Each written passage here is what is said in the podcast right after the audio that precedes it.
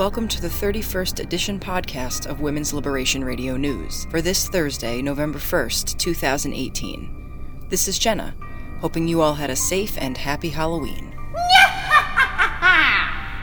Speaking of scary things, truly frightening and scary things.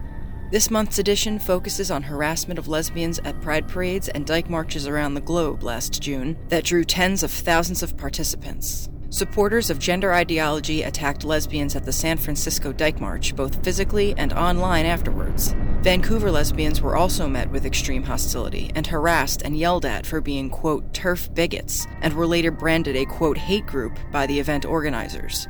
In London, gender identity activists shouted misogynistic slogans at the lesbians who took to the front of the march with their signs that said, quote, trans activism erases lesbians, and lesbian, not queer, in Baltimore, genderists shouted hateful slogans and stalked the lesbians marching in the city's Pride Parade. Pro dyke action at these parades was risky, but worth it. Lesbians and feminists around the globe responded in a surge of support, and plenty of unaware women were jolted into reality.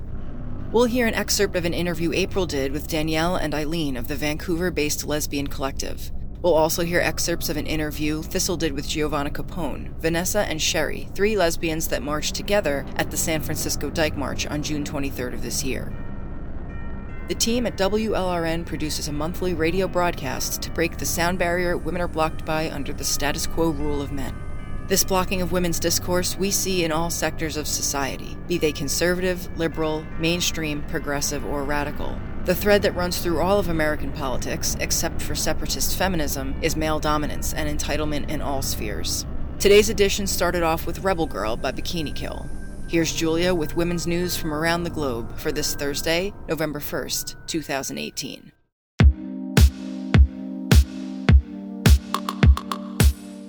Second wave feminists experimented with different spellings of the word woman in order to center women in our own word. These gynocentric forms include W O M Y N, W I M M I N, and W O M O N, among many others. Recently, men argued that the traditional word W O M A N is selfish, arguing that this spelling excludes men who identify as women. These men favor a new spelling, W O M X N, an unpronounceable affront to women's linguistic existence. To quote Ophelia Benson, quote, the word woman does not need to be a bit more inclusive, just as women don't need to be colonized by men, end quote. The UK organization Standing for Women recently illuminated London with the words woman, noun, adult, human, female projected on the walls of the Royal Opera House and BBC headquarters. Posie Parker, leader of Standing for Women, fundraised enough money to advertise this dictionary definition on billboards in Birmingham, Liverpool, and Leeds. One man who does not identify as transgender claimed the billboard in Liverpool would make other men feel unsafe, saying the dictionary definition of woman was, quote, transphobic hate speech, end quote. Parker called him out on live TV, saying, quote, what you and your misogynistic allies are seeking to do is to erase what it means to be a woman in law and in life, and that is why this campaign has been absolutely essential. End quote. Misogynists in London attacked Northcliffe House, a building in which the Daily Mail, the Metro, and the independent newspapers all operate. So called transgender activists blocked the exits and threw smoke bombs at the doors. Terrified employees tried to evacuate but found it, quote, extremely difficult to leave the building, end quote. This act of domestic terrorism was supposedly in protest of an advertisement by Fair Play for Women, a feminist organization campaigning to maintain women's sex based rights a male teacher at Chasco Middle School in Florida refused to supervise the boys' locker room because a teenage girl who identifies as transgender was permitted by the school administration to use facilities designated for male students. The teacher said he, quote, will not knowingly place himself in a position to observe a minor female in the nude or otherwise in a state of undress, end quote. For refusing to observe a female student shower in the boys' room, the male teacher was transferred to a different school. Stephen Terrence Wood, also known as Karen White, was sentenced to life in prison for raping female prisoners. Wood identified as female in order to be transferred from a men's prison to a women's prison. His previous convictions of rape, sexual assault, indecent exposure, and gross indecency involving children were not considered prior to his transfer. This male rapist, like many other male rapists, provides a prime example of the ease with which male predators can manipulate gender identity. Nine women in California are suing a women's shelter for failing to protect them from a male sexual predator. The Poverello House in Fresno admitted a man who identified as transgender. The lawsuit states that this man made, quote, sexually inappropriate comments, end quote, and sexually harassed women seeking refuge. Shelter staff threatened women with expulsion if they did not shower naked with this man. Workers at the shelter did not want to risk losing federal grant money, so they risked the safety and sanity of vulnerable women instead. Indigenous women in Canada are going missing, but the investigation into this epidemic fails to name the problem. Male violence against Indigenous women is generalized and deprioritized by Justin Trudeau's inquiry. Activist Cherry Smiley says, quote, the national inquiry is not the inquiry that so many Indigenous women fought for for so long. The inquiry we have today is unfortunately a reflection of modern depoliticized politics that promote ideas of inclusivity and grief at the expense of focused political goals and action. That the inquiry's foundation puts Indigenous peoples and families before women in our own inquiry speaks volumes to the reach of the anti feminist, woman hating culture we live in today. End quote. Last year, Moira Donegan created the Shitty Media Men List, a spreadsheet that women shared anonymously to document male violence. This resource helped women navigate dangerous situations on and off the job. One of the men listed on the sheet is now suing Donegan for $1.5 million. He claims that being named a violent misogynist causes him emotional distress. Lauren Hugh, writer and journalist, created a GoFundMe campaign for Donegan titled Moira Donegan's Legal Fees Slash Expenses. India's Me Too movement ignited earlier this month with scores of men either being removed or stepping down from positions of power in various branches of government and media. Celebrities used the hashtag BelieveSurvivors in solidarity with Tanushree Dutta, an actress who filed a complaint against her abuser, reviving a 10 year old case against him. Vrinda Grover, lawyer and feminist activist, said, quote, Until now, we have seen consequences only on the women who complained. This time, the consequences are for those who have committed the misconduct, end quote. This new wave of feminist commotion shook the upper classes in India, but has yet to effect immediate changes on the lives of the vast majority of women and girls. A group of teenage boys and their parents physically assaulted 36 girls aged 10 to 14 for rejecting sexual advances.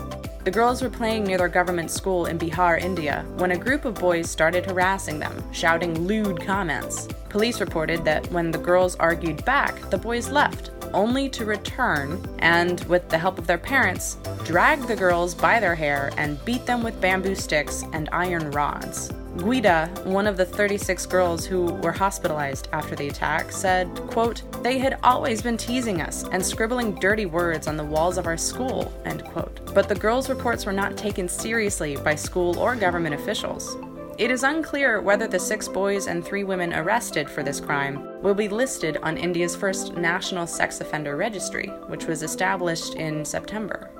Sahle-Work Zewde was elected unanimously to serve as the first woman president of Ethiopia. She is currently the only female head of state on the continent of Africa. Her vast experience as a diplomat and ambassador of Ethiopia is a stable foundation to work from in a male dominated society. She urged the mostly male parliament, quote, to uphold our peace in the name of a mother who is the first to suffer from the absence of peace, end quote.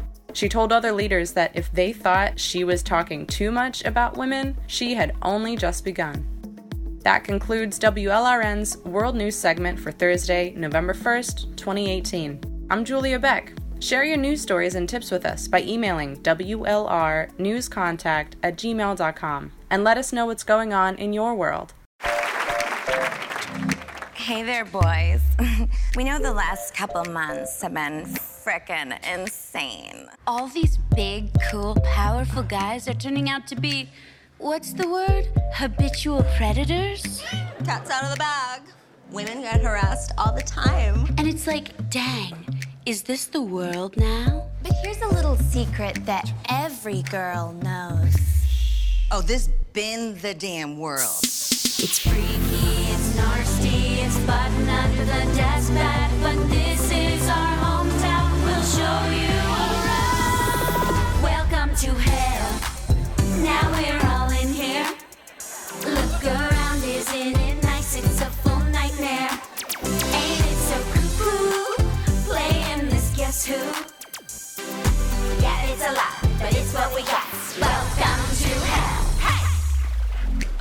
And this ain't a girl group. We just travel in a pack for safety.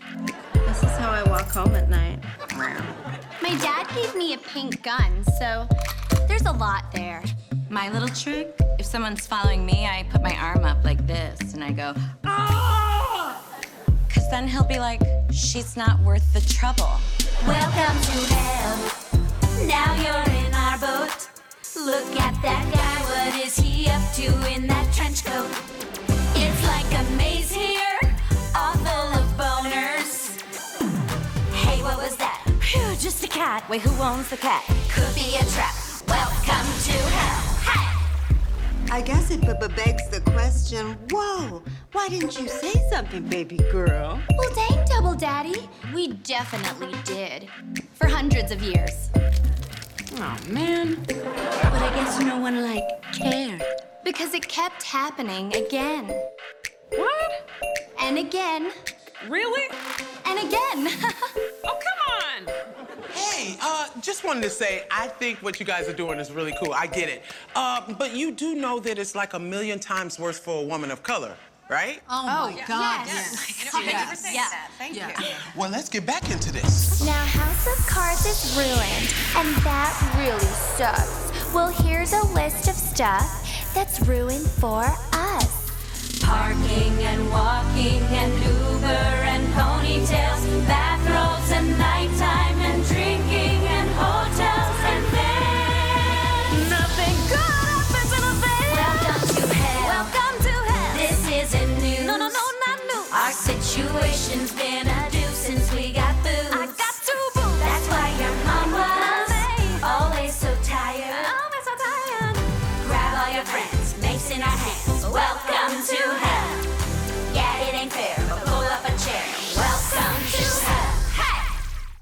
That was a Saturday Night Live segment featuring Kate McKinnon, Cecily Strong, Aidy Bryant, Leslie Jones, Melissa Villaseñor, and Saoirse Ronan. Next up, we'll hear excerpts of an interview April did with Danielle Cormier and Eileen, two members of the Lesbian Collective, about the harassment and abuse they suffered at the Vancouver, Canada Dyke March this past August. Eileen is a lesbian, a strong advocate for the elimination of oppression, abuse, and violence against women, and considers herself lucky to be in good company with a fantastic, fun, and empowering group of superheroes, the Lesbian Collective. Danielle Cormier is a longtime radical feminist lesbian actively involved in the protecting of female spaces since the mid 90s. Lesbian and feminist allies are encouraged to reach out in solidarity with the Vancouver Lesbian Collective via email at thelesbiansvancouver at gmail.com. Could you talk a little bit about the Lesbian Collective, how it was formed, and what its purpose was or currently is? First of all, this is not my group. We are now a collective, and every member has a vote. And there are several women who have been with me right from the beginning. So there, there are now several founding members. What I did is I took advantage of a moment, really, when allies, the amazing women at Vancouver Rape Relief, who have themselves been under serious and sustained attack from trans activists and their supporters for decades now, um, organized an event three years ago inviting Julie Bindel, an invited participant and a speaker. And the event very much centered lesbians, something that just never happens anymore. So I was very excited. Uh, honestly, I hadn't been that excited since Vancouver hosted the Gay Olympics, quite frankly. So I had had the profound privilege of finding out for myself some decades ago now how powerful it is to gather and organize with other women. And this has really stayed with me. And I believe that in a culture that increasingly makes female space taboo, that we should do it more, not less. I was also increasingly worried about the erosion of lesbian culture, spaces, politics, how polarized and divided we had become. And I was angry and sad at what was being done to individual lesbians and to lesbians collectively. So I took advantage of a moment where there would be a lot of lesbians all gathered in the same room with whom I can count on having at least some common ground. And I said, I'm starting a radical feminist lesbian group, and I passed around a sign-up sheet. And here we are three years later. According to the website for the Vancouver Dyke March, there is a two spirit, trans, and intersex persons policy that aims to, quote, contribute to a culture of inclusivity and welcome for two spirit, trans, and intersex persons, and repudiate the efforts of a small minority that wish to exclude two spirit, trans, and intersex persons from Vancouver Dyke March events, end quote. So, when your collective was approached by two event board members before the march started, did they state your double X chromosome t shirt was offensive to two spirit, trans, and intersex people? Or did they explicitly say it was non inclusive of trans women? It was very specific about, uh, we were told that this was an inclusive march and specifically that our t-shirts, which had, our theme was superheroes, our lesbian superheroes. Mm-hmm. So we had chosen a, a uterus symbol that looked like a superhero crest with the word lesbian on it. And we made t-shirts so that we could wear them. So the message obviously was that lesbians are female. So we told that we would have to take those off that we would have to leave our placards behind. That furthermore, if we we had any double X symbols, or if we had any Venus or interlocking Venus symbols, these are all female symbols, that we would have to leave them all behind because they excluded trans women. Now, the two board members that approached us, one of them was a trans woman who further reminded us that not all women have vaginas. When we talk about inclusivity, why do you think women's emotional, physical, psychological needs are always put behind those of men? Well, uh, I guess, you know, in a patriarchal society, women's emotional and physical psychological needs are only secondary to that of men. And women are socialized to cater to the needs of men, children, and others. And women are socialized to care for men and pleasure men at the expense of meeting their own personal needs. So uh, for women who fought for and continues to assert women's rights and privileges to no longer be put behind those of men, has actually improved the lives of grandmothers, mothers, and sisters. All women to enjoy a better life, not just here, but in many parts of the world. So the well-being of women is the well-being of everyone and generally they are known to nurture and defend their young. These strong traits for the survival of any species. I think that women have made some hard fought for and won gains over the last few decades. And I think this is at least partly responsible, if not wholly responsible for the increasing instances of just brazenly and openly displayed and tolerated acts of misogyny. I think that the uh, increase in violence and degradation both in pornography and prostitution are all at least partly a response to those gains, including any and all measures to roll back those gains. You know, uh, trans activism has created a platform where misogyny and anti-feminist retaliation really can be openly displayed under a new brand called social justice warrior. And I find that quite appalling. I, I really do. Because I know that any true social justice movement just would not be so very centered on continuously attacking women. Mm-hmm. And I think this serves as a, as a warning to women. You've gone too far. And if you don't stop now, things will get much worse. And by the way, we're going to take back those gains. And you better not complain or we'll give you something to complain about. So you better be quiet. These are not the earmarks of a social justice movement. Mm-hmm. Not by any stretch of the imagination. Ten brave women joined your group during the onslaught of abuse your collective was suffering at the hands of these trans activists. during the march. What do you think it'll take to see more women stand up for the rights of lesbians and women in a climate that is so hostile towards women? In the current climate, I think we need to evaluate that one woman at a time. I, I know what you're talking about. I, I felt very isolated at times in this fight, and I felt the urgency of it and the need for all of us to speak out, uh, in, as well as the certainty that they can't come for all of us. If we all do it, Mm. then we can turn this around. But I have also throughout my decades as a feminist watched too many women get sacrificed, women mm. losing their careers, women losing their reputations. Eileen and I were just talking about this prior to you calling. There's so much being talked about, you know, poor men losing their reputations in the Me Too movement. I mm-hmm. think that far more women have lost their reputations to trans activism and that's really a shame. So part of me doesn't want to sacrifice any more women. Another part of me really wants us all to speak out. And then I think there's that middle ground in me, which I tend to think is probably more bang on, that we need to identify that one woman at a time. Some women have more to lose than others. Some mm-hmm. women are more at risk and more vulnerable than others. Of course, they have their own voice and can decide for themselves what the what the risks are and whether they want to take them. But I don't think we should be in a position to judge them for it. I would also like to add that uh, I think the, the socialization and conditioning of women much earlier and the way uh, women and young young women are being socialized and conditioned right now is so very concerning because it really normalizes the idea that the needs of women are really secondary to that of men. Like uh, what Danielle had mentioned about the Me Too movement, you would still hear somebody from the media that, you know, uh, it's ruining the reputation of all these men who are being accused. And for that to even be out there, it really, really strongly shows that the needs of women are secondary to that of men. We need to leave it up to them to decide for themselves what the risks are and whether and whether it's worth it.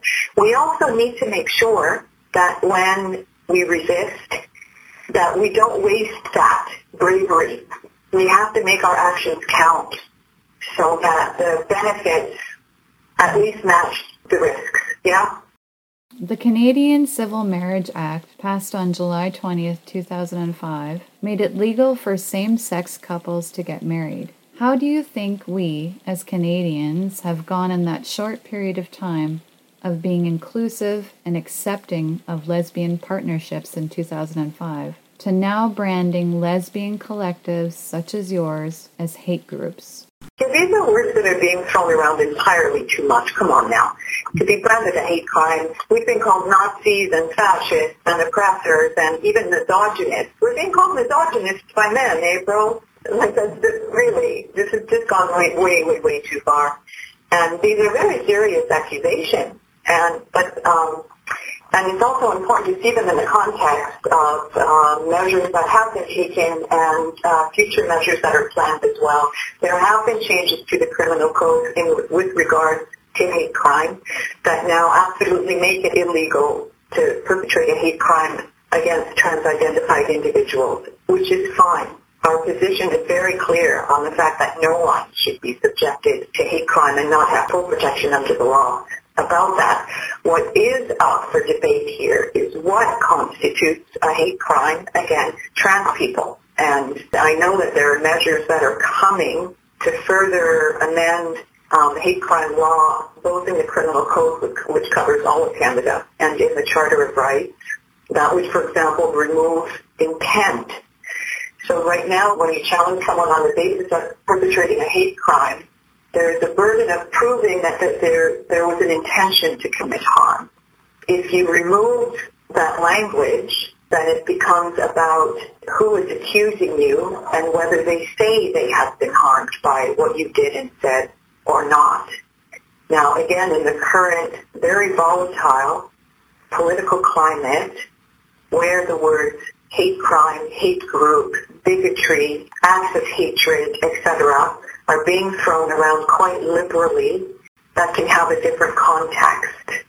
So we're, we're very aware of the fact that not only us, other groups and individuals have been branded hate crime perpetrators and hate groups, and we're not sure that this is all not part of a strategy.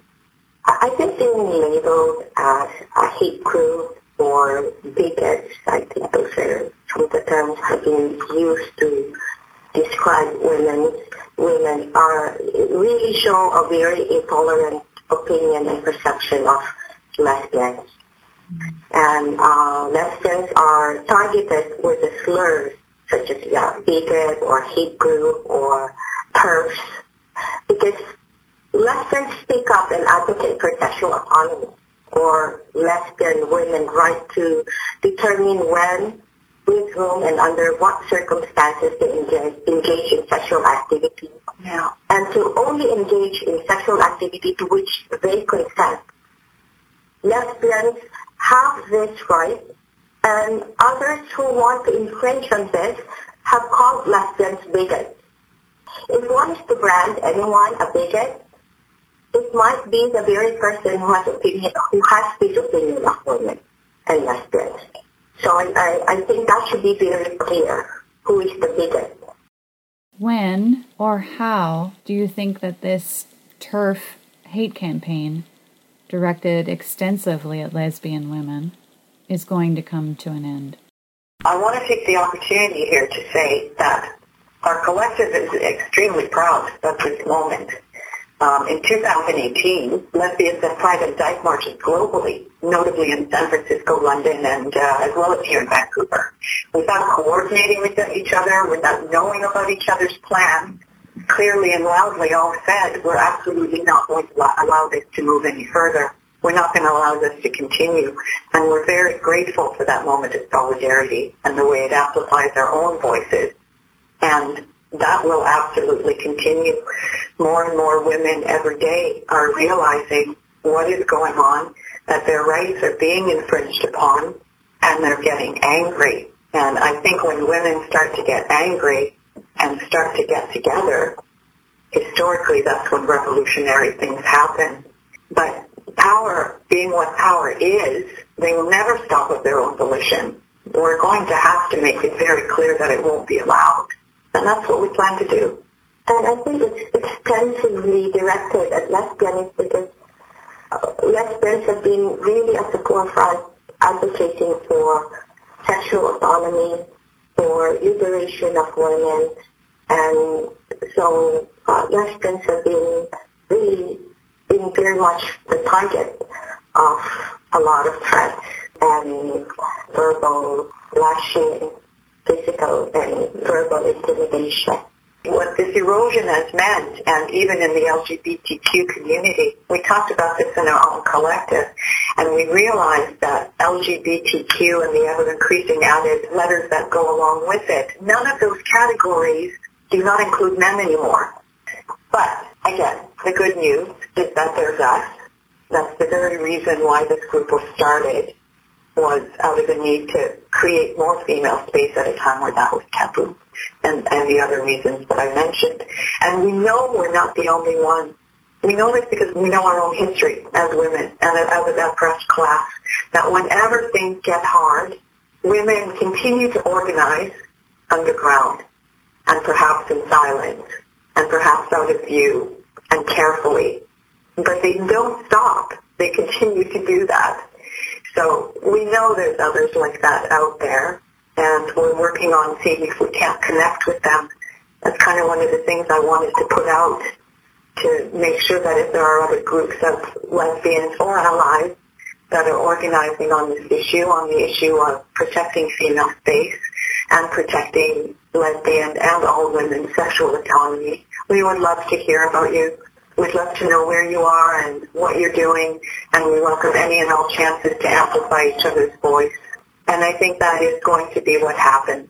Like I said, there's a lot more women getting angry now. We will reach critical mass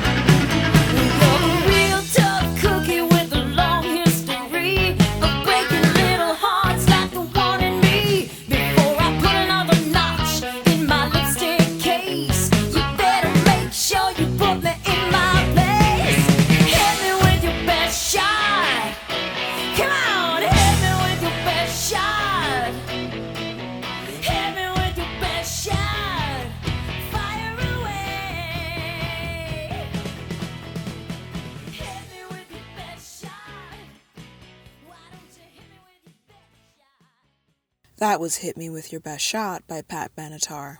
Now we turn to an interview Thistle did with Giovanna Capone, Vanessa, and Sherry, three lesbians who attended the June 23rd Dyke March in San Francisco, where they were attacked by transgender activists.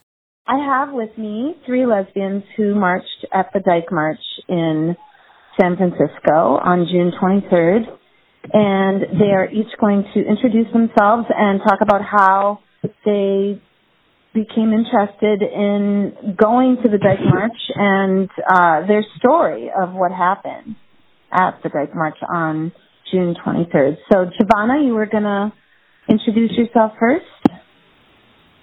Yeah, I'm Giovanna Capone, and I'm a radical lesbian feminist and librarian and writer and a few other things. And I have been living in Oakland, California, right near San Francisco for many years. And I've participated in the Dyke March almost every year, pretty much. Um, so the Dyke March is on Saturday night, and the big Gay Pride March is on Sunday.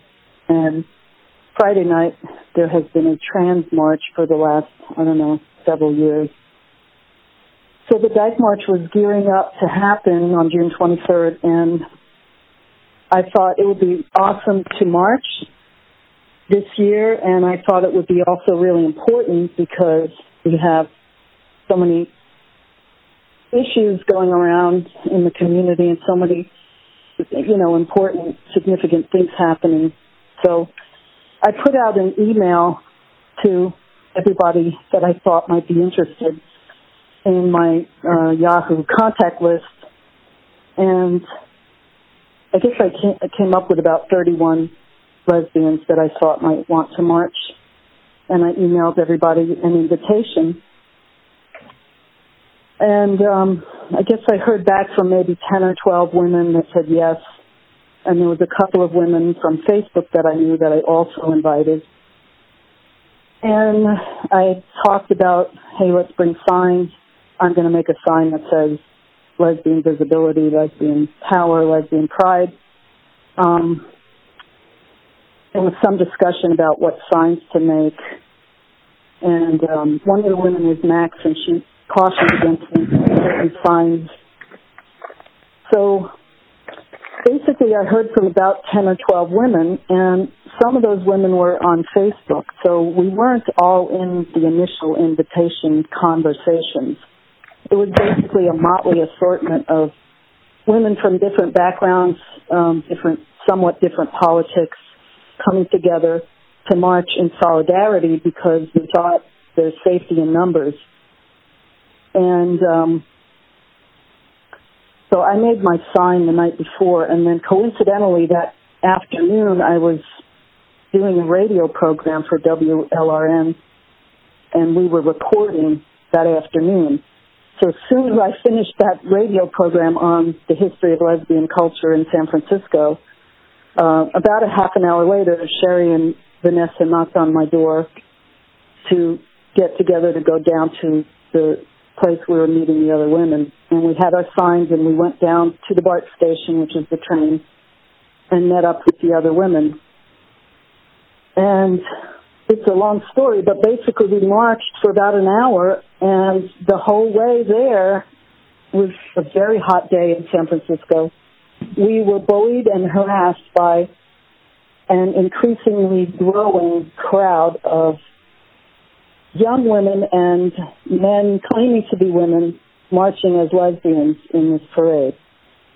There was only about 10 or 12 in our group, and we were not a big cohesive nuclear unit. we were just kind of spread out across the street together, but the harassment began pretty immediately, shouting at us, um, TERFs go home, you know. Uh, what made them think that you were TERFs? What did your sign say exactly? Well, my my sign said lesbian pride, lesbian disability, lesbian not queer, and I'll let the other women speak for their signs. But um, so we marched for approximately an hour, and that whole time we were harassed, and um, two of the women were shoved to the ground, and they will be speaking about that. Their signs were torn up. Another woman was shoved also, but I don't believe they took her sign. But there was a, a woman with a bullhorn screaming at us, tear down their signs, tear down their signs, tear down their signs. And the other people complied and tried to go after us and trip us and, uh, you know, basically intimidate us the whole way. So that's what happened. I, at a couple of points, I tried to go get a police officer. There were police officers spread throughout the crowd. And I went to get one and bring him back into the crowd because Sherry was getting knocked down and Vanessa was getting knocked down.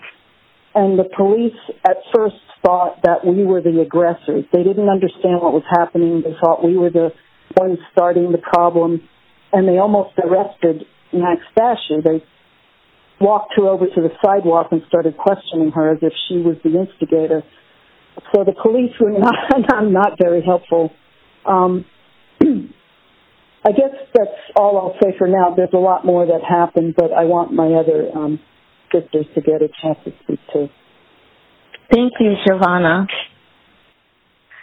Um, well, this is Vanessa. Um, I am loosely acquainted. Um, I know Giovanna from years of just uh, casual interaction on social media, and um, we've had a couple of kind of joint efforts, um, but never really met before. So um, I had I personally lived in the Bay Area since 1989. I didn't come out until 2004. So um, I've been to about I calculated about six dyke marches, and the last one I've been to was in um, 2012, and um, I uh, there were a couple of reasons for the gap in time, but one of them is is I got seriously injured at the last dyke march that I went to, and um, so I'd stayed away, and in the meantime I'd moved more north.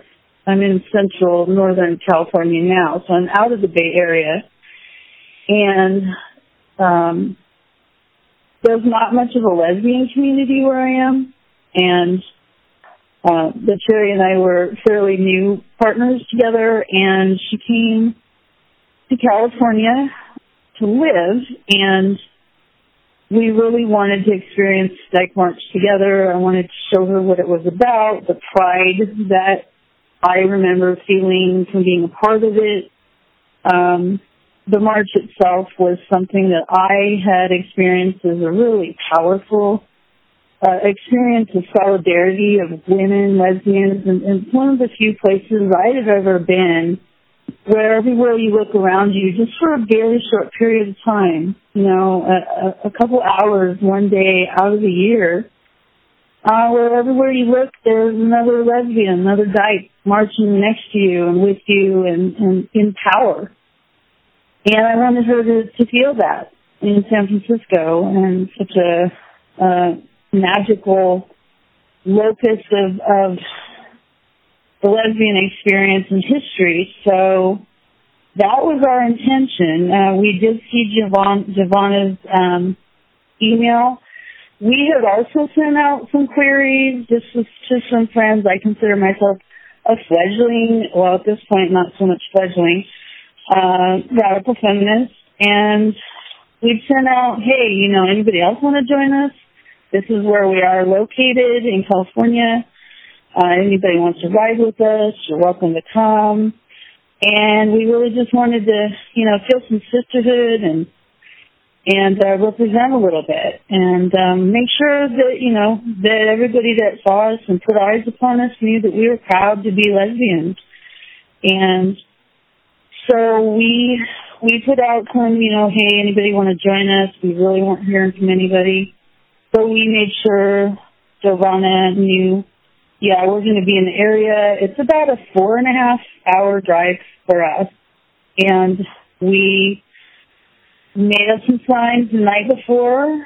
uh, where, you know, individually, um, Sherry and I are together, and so we did our signs the night before. And my signs center on the social, cultural aspect of, um, and, and I knew that there would be a lot of eyes on us, and I was not trying to be provocative, but I did want to make a statement. And mine said, on one side, um, change our society, not your body. And uh, that was referring to the fact that a lot of female lesbian, gender nonconforming youth feel in our day and age now a push, a pressure that if they feel that they are not a typically uh, conforming um, representation of femininity, then that must mean that they are trans. And my message was the opposite, that gender is a social construct. It's, uh, you know, it's an idea that society came up with in order to tell people how to be and what to wear and how to present themselves. And my sign meant, hey, you know, don't change yourself. Don't, you don't have to do anything to yourself. You're perfect the way you are. Uh, let's change our society, not your body. That's exactly what I meant by that. The other side said, uh, the dangers of puberty blockers, and then I listed several of the dangers of puberty blockers. Uh, there are several serious health effects that are permanent and also, um, you know, unknown. And, you know, there's a lot of things we don't know about putting uh, puberty blockers into children. And that's a particular concern of mine. And, um, and that's, that's pretty much it. I, that's what I was there for and, and that's what I intended to do. And we'll get a little bit more into what happened after Sherry makes her introduction. And thank you for having us, by the way. Yeah, thank you for visiting with WLRN. So go ahead, Sherry, introduce yourself and tell us how you came to be involved with the Dyke March or to march in the Dyke March in San Francisco on June 23rd. Thank you, Thistle. Uh, this is Sherry, and it's a pleasure to be here. Uh, I came to California in February from Texas. I, I lived there for quite a few years, uh, not really by choice, but I've been a radical feminist for many years. I went to a couple women's marches in January the last couple of years there. We didn't have a dyke march there, although I've always wanted to attend one. So I, I was excited about it, although my uh take on it was a little different. Uh I was optimistic, you know, that we would have the dyke solidarity, but at the same time I was prepared for uh altercation basically because you know the San Francisco Public Library not too long before that had displayed uh, an art exhibit by this uh, extreme trans group called the Degenderettes. Uh, these are people that basically advocate violence against any women that uh, are gender critical, calling us TERFs, calling us transphobes, Nazis. You know the the list is you know long, but they wear T-shirts that say "I punch TERFs" with blood stain on it. They carry uh, baseball bats with barbed wire around them, and, and the public library had all of this stuff on display. So basically, they they were emboldened by this, you know, and and they've been taking over the Dyke March for years now, and basically pushing lesbians, you know, to the side and, and threatening and intimidating us.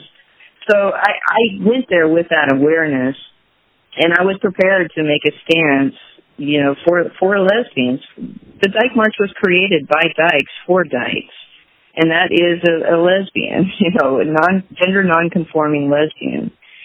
And and like Vanessa said, you know, the, these young women and girls are, are being pressured to change their sex, which we know cannot be done. You know, XX chromosomes will remain XX regardless of whatever bodily mutilation they do and and it's just so disturbing.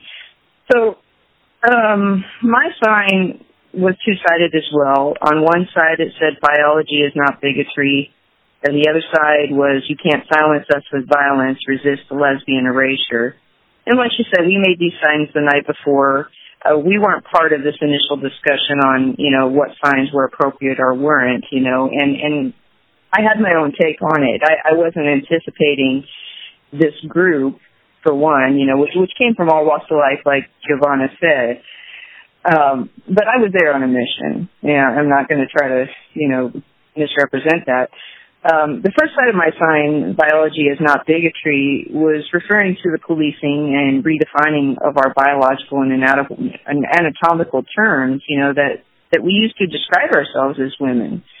We were not even allowed to, to call ourselves, um, women really. You know, we're supposed to be cis women. We're, we're supposed to be chest feeding and menstruators and all these other terms that they're making up for us. It's even, you know, coming down to misdiagnosing and mistreating in medical conditions because women aren't, you, you know, trans women and, and trans men, as they call themselves, are, are misrepresenting themselves. But anyway, um, the other side, change, um, you can't silence us with violence, resist lesbian erasure. It, it was referring basically to this um, more violent and menacing faction of the transgender movement in particular the degenerates, you know, who've campaigned against women and basically threaten, bully us, even physically attack us.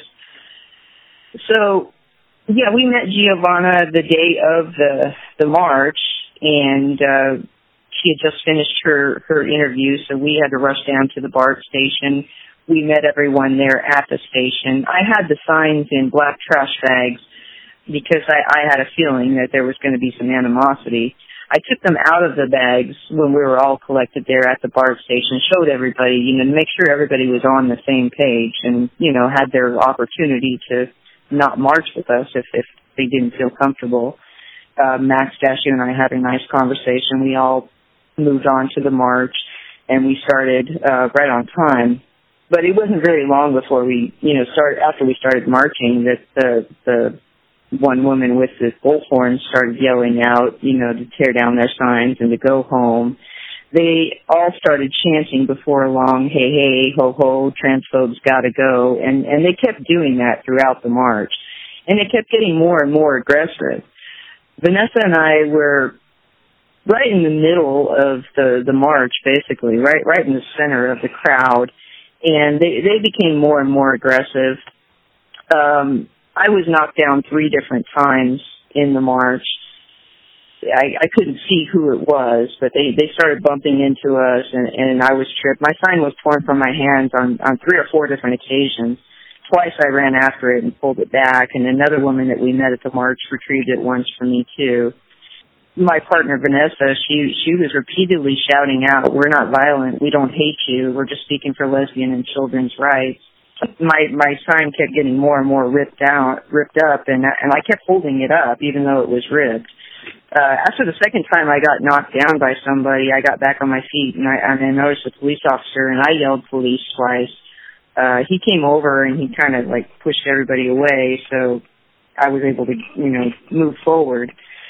Now, um, as we continued marching, Vanessa was, uh, as they were getting more and more hostile, she started protecting me from behind, which I, I didn't realize because I was just, you know, keeping my eyes open for anybody else that was coming at me. But she was, she had, she was right behind me with her arms around me and holding on to my backpack. But I didn't know, uh, behind her there were, there was a trans activist that kept stepping on her heels for several blocks and eventually used her own hip to hip bump Vanessa into the ground. Now Vanessa was using a cane to walk. She had metal plates in her knees and she has trouble walking long distances. So she actually attacked a, a woman with a physical disability. You know, Vanessa was saying we're not violent and then this woman actually said we will be bitch and, and she got that on audio um, we, we've got some video coverage as well, but not of the actual attacks where we're speaking to the police, and we, you can see them all chanting and yelling at us in the background. Um, we kept going for for you know most of the march, but a couple blocks from from the end, after I'd been knocked down a third time, Max had come up behind me at one point and put her arms around me, and I swung out thinking it was somebody else attacking me, and then she was like, "No, it's me," and I, I apologized So she did come, you know, and intervene at one point. But by that time, you know, it was just really volatile and we all made a group decision to get out of the march. So we went over to the side. We, we were all speaking to the police and we asked them for a police escort, which was a little hard to convince them to do because I think they were still in the mindset that we were the ones that were the aggressors, which was ridiculous. The majority of the group was like 50 and older. You know, we had women in their 60s and 70s. Obviously, we were not going to be aggressive to these young 20 somethings. You know, I, it was just ridiculous but they they did end up having two police officers escort us several blocks down. We found pieces of Vanessa's ripped up sign and mine along the way, and uh, we all met in a restaurant, um, had dinner, and we got out of there safely afterwards. Now, th- this uh, harassment continued after this. I posted on Facebook a public post, which I, I can I, can I interject? Can I interject something that was part of the the end of the march that um, that I witnessed. Well, yeah. Um, when the march ended and we were all standing on the side, and the the cops were talking to us, there was a group of vocal people still screaming at us. Um, you know, trans folks go home and TERFs go home, screaming. And I said to the police officer, "Can't you ask them to disperse because they were getting more and more livid in their vehemence, you know. And I said, can't you ask them to disperse? And the police officer said, oh no, well they have freedom of speech. and he also he also thought that we actually, if we just talk to each other, we'd find that we have a lot in common. Right. And so it just showed us, you know, his lack of understanding of the issues that are at hand. I mean, we're at our own dyke march, and I kept reiterating this is Dyke March. We're dykes. We belong here. You know, they were telling us, we, they were telling us to go home. Who are the official organizers? Are there trans women, you know, so-called um, men who believe they are women or say they're women or whatever? Are there those TIMs invol- involved in the organizing of the Dyke March? Yeah, there are. But the, yeah, the history of that Dyke March committee is that over time, there I believe there have been fewer and fewer actual lesbians, and more and more people identifying as women and as lesbians making decisions about the Dyke March. So right. men, here, men who are you know, identifying the infiltration, as women and the infiltration started a while ago. Right. That's correct. Okay. Well, what then, I wanted to then and then then it's really not the Dyke March. It's really not our No. march. And what There's a you were doing is you were crashing their party, right? I mean, Right. their party. That they already had the night before. Yeah. There's a joke amongst lesbians at this point that it's Dick March because we're clearly uh, not welcome, you know. Um, and that's sad. It, you know, it's kind of a joke, but it's not. It's not a joke when we're not welcome in our environment and we're threatened with to be for violence. you. So then, so then, what do we, what do we do? How can we create another march that actually is led by women that are lesbians? You know what I mean? Like, how? Why is that so hard for that to happen? Why? Why does it keep getting, you know, taken over and hijacked?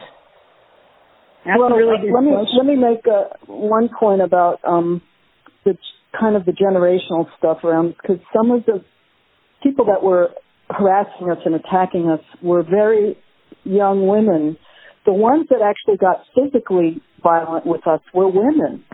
The other ones that were screaming were the men. The men were, you know, walking alongside them and screaming at us, but it was the actual women that got violent with us. And um, so there were there was a generational element too, which is that most of these um, folks were much younger than us. But as far as our group, there were older women in the group, but there were some young women in the group too. So um, I'm hesitant to to chalk it up to just generational because I do know many young lesbians that are radical feminists that had they been there, they would have been marching in solidarity with us.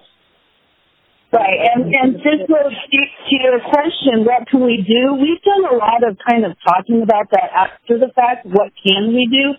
And part of what we know we've done is inspire other women to come out more in force. And that's what's going to have to happen. That's going to have to happen for us to take back what's ours is we have to insist and we have to be ready Mm-hmm. to be confrontational when necessary. And we can't do it with 10 people.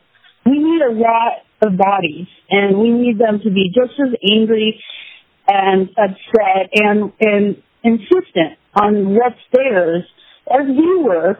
And then we can, you know, then we can have a conversation about what Well- needs to happen. We don't, we we don't want to fight violence with violence.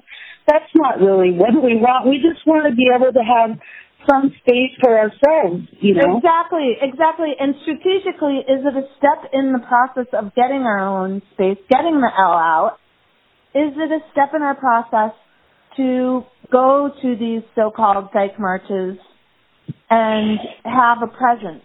Is that a strategy that's effective for our movement? Well, I one, of the, one of the reasons one of the reasons I thought we better march this year and and we better march in a group uh, was because the the nature of what's happening in in recent years is that we are losing our lesbian spaces, we are losing our lesbian clubs and bars and any gathering spaces, and I knew this was the year. I had a feeling too that this, for as far as the trans activist side, I felt that this was the year they decided they were going to take over all the dyke marches, not just our march in San Francisco, but this was happening in Vancouver, this was happening in Baltimore, throughout the country. There was a huge presence of trans activists at dyke marches, and I do believe that whether it was coordinated or whether it was just the spirit of the time, there was a feeling that the trans activists, this was going to be the year they took over the dyke marches. And anybody, they were looking, it was almost like they were looking for targets. Anybody who had a different opinion, those women were going to get harassed and attacked.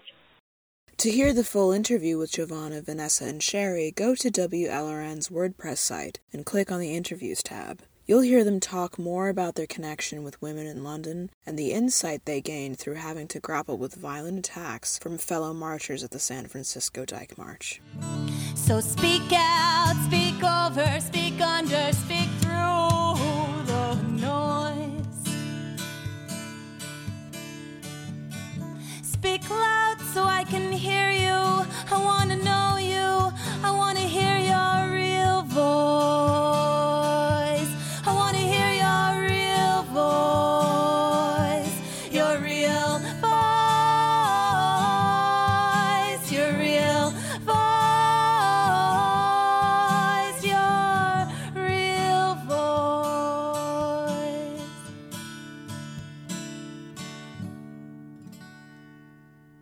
You are listening to WLRN.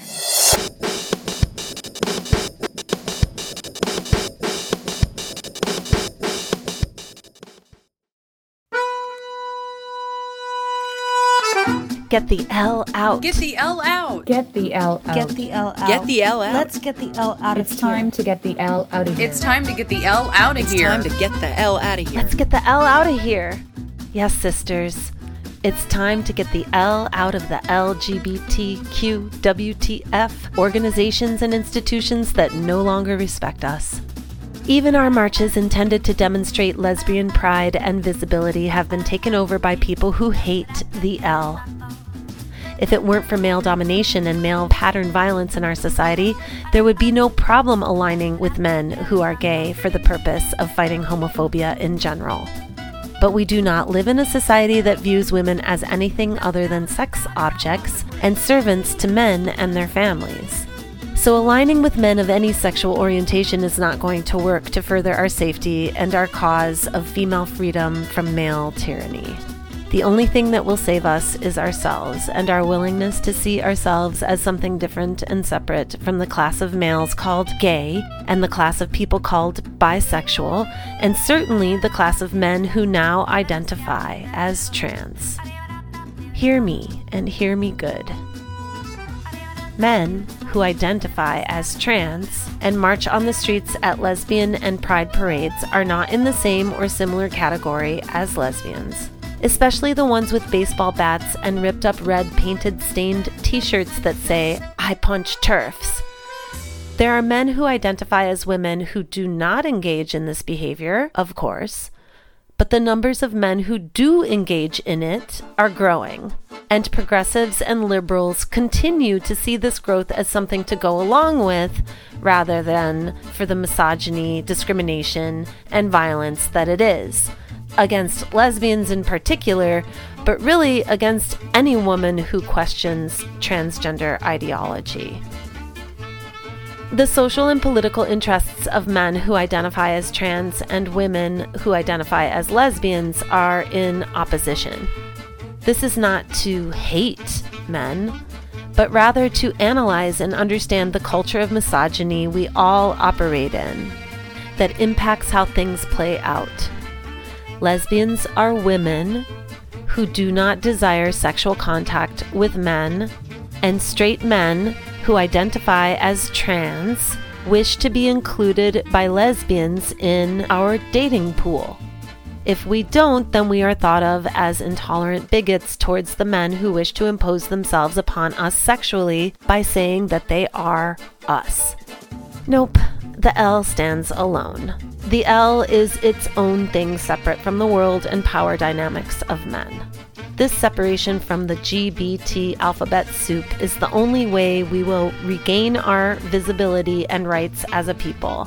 As a class of women who refuse to date men and who desire dating women, or at least accept, support, are friends with, and embrace women who are sexually involved with other women. You do not need to be sexually active with women to support lesbians and lesbian sovereignty. Vocally supporting lesbians means taking a stand against male entitlement and access to women's bodies. Heterosexual women gain in their rights when lesbian rights are upheld. Supporting the rights and sexual boundaries of lesbians means supporting the rights and sexual boundaries of all women. Heterosexual women benefit when lesbian rights are supported. This is the consciousness I wish everyone could understand because male dominance, unfairness, and discrimination against women as second class citizens is real and very measurable. Even liberal feminists understand that women are paid less than men and that it isn't fair. Even liberal feminists understand that equality between the sexes has not been achieved. So, what's the problem? Why can't our society allow lesbians to march with pride and in celebration of their part in the Rainbow Coalition, free of harassment and violence from men who say they are, quote, trans dykes, unquote, and the women who support them? I answer that question with another question.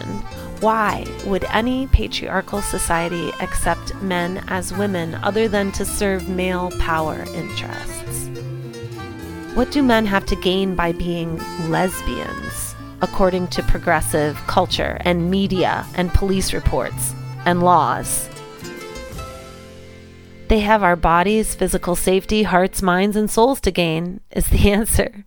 This ideology of male equals female, if I says it does, is a ploy for complete access to the most, quote, disobedient women, the women who refuse to be part of the sex servant class to men.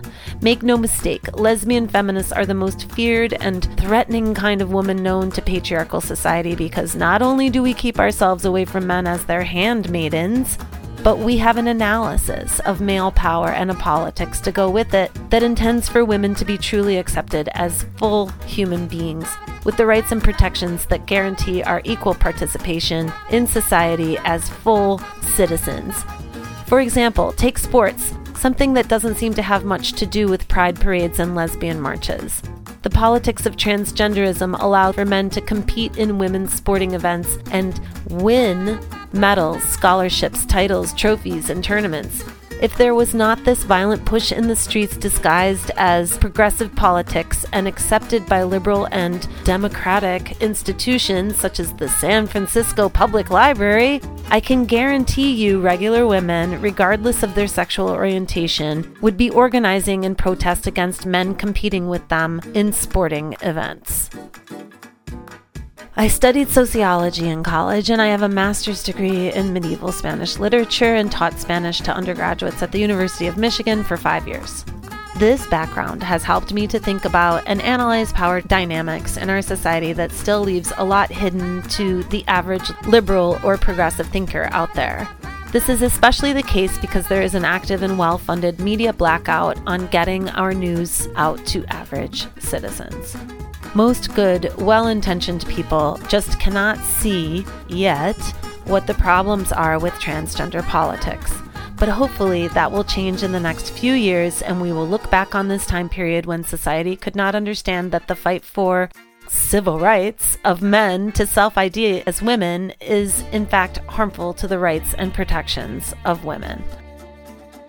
I have at least dozens of locals in the Madison area who know who I am and wish I would just shut up and go, quote, live in the woods away from humans because you are just so disgusting and unsafe and hateful and bigoted, Thistle, unquote.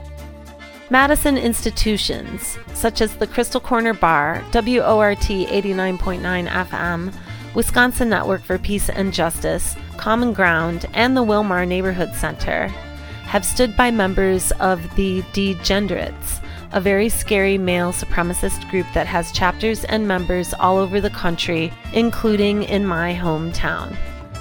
The silencing of women and feminist analysis keeps good people in the dark about what is actually happening to the rights of girls and women.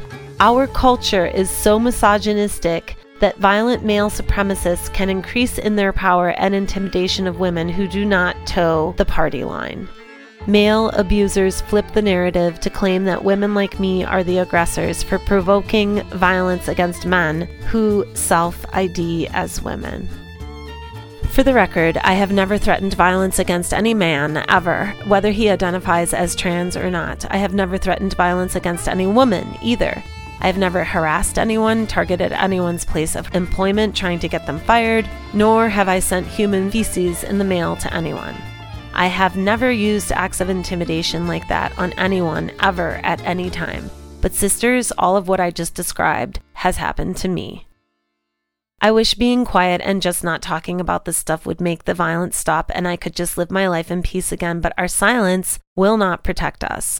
I wish to thank my WLRN sisters for their continuing solidarity and material support as I navigate how to recover from being so hotly pursued by the ideology of, quote, trans dykeness in Madison and beyond. Please speak out, speak over, speak through the noise, and speak loud so I can hear you. I want to know you. I want to hear your real voice. I want to hear your real voice. We need each other and we need to get the L out now more than ever. Thanks for listening to WLRN's 31st edition podcast on queer backlash against lesbians. I'm Jenna. The WLRN YouTube channel is in development, and we'd love to get your pictures and images to co create beautiful videos of all of our podcasts. If you're interested in participating in this project, please send an email to WLRnewscontact at gmail.com. Just put in the subject line WLRN podcast videos, and we can roll up our sleeves together and start making videos that will be cherished by our feminist community for years to come. WLRN would like to thank our guests this month for sharing their views on lesbian activism against lesbian hatred. This is Julia Beck. Thanks for tuning in.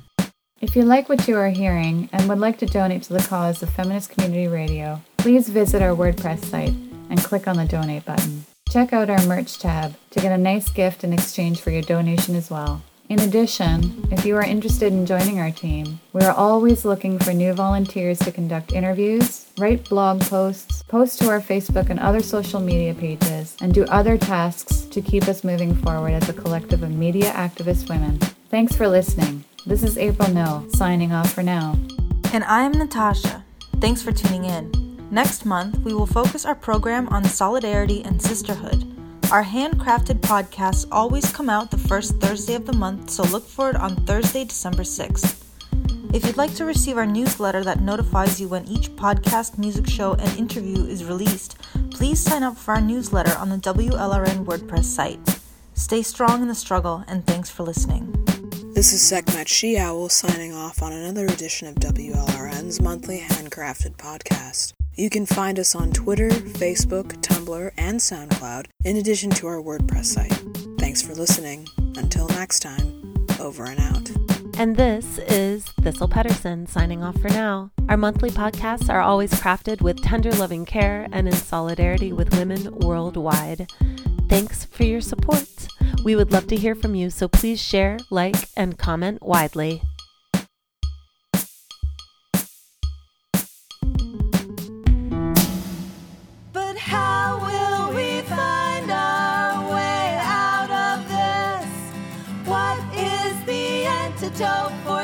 patriarchal kiss.